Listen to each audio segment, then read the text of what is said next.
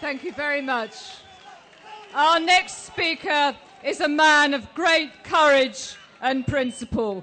Craig Murray came and spoke out from the heart of the British establishment. Craig was British ambassador to Uzbekistan and he re- retired, he resigned from that post in protest against the atrocities and torture that were condoned by the British government. Please welcome Craig Murray.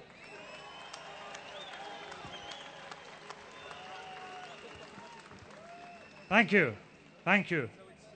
I today am deeply ashamed of the country I used to serve.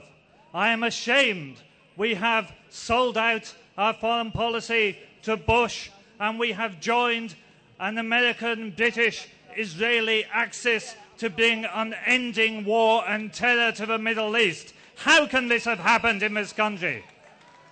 But I see hope. When I look over this crowd, you can't see yourselves. From here, you go on and on back to Trafalgar Square. Every race, every ethnicity, every religion. You are typical of modern Britain. And when Lebanon bleeds, we bleed for them. We will not stop. We will not allow our government to continue to send bombs and missiles to Israel while condemning Hezbollah for the tiny amount they can do in retaliation. We will not stop. Tony Blair has got British diplomats working in the United Nations to stop any resolution calling for an immediate ceasefire. That is a crime. Tony Blair is directly causing the deaths of thousands of innocent women and children.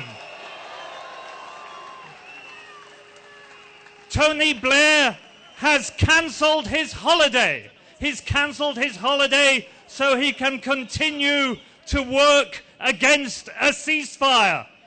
Listen, Tony, Go! It's okay! Go on holiday! Bugger off! We don't need you! And we have. You don't need to stay with Rupert Murdoch. You don't need to stay with Cliff Richard or Silvio Berlusconi. We have a very comfortable cell for you at the International War Crimes Tribunal in The Hague, next to your good friend George Bush.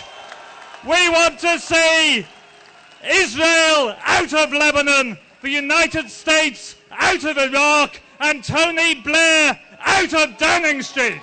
Thank you.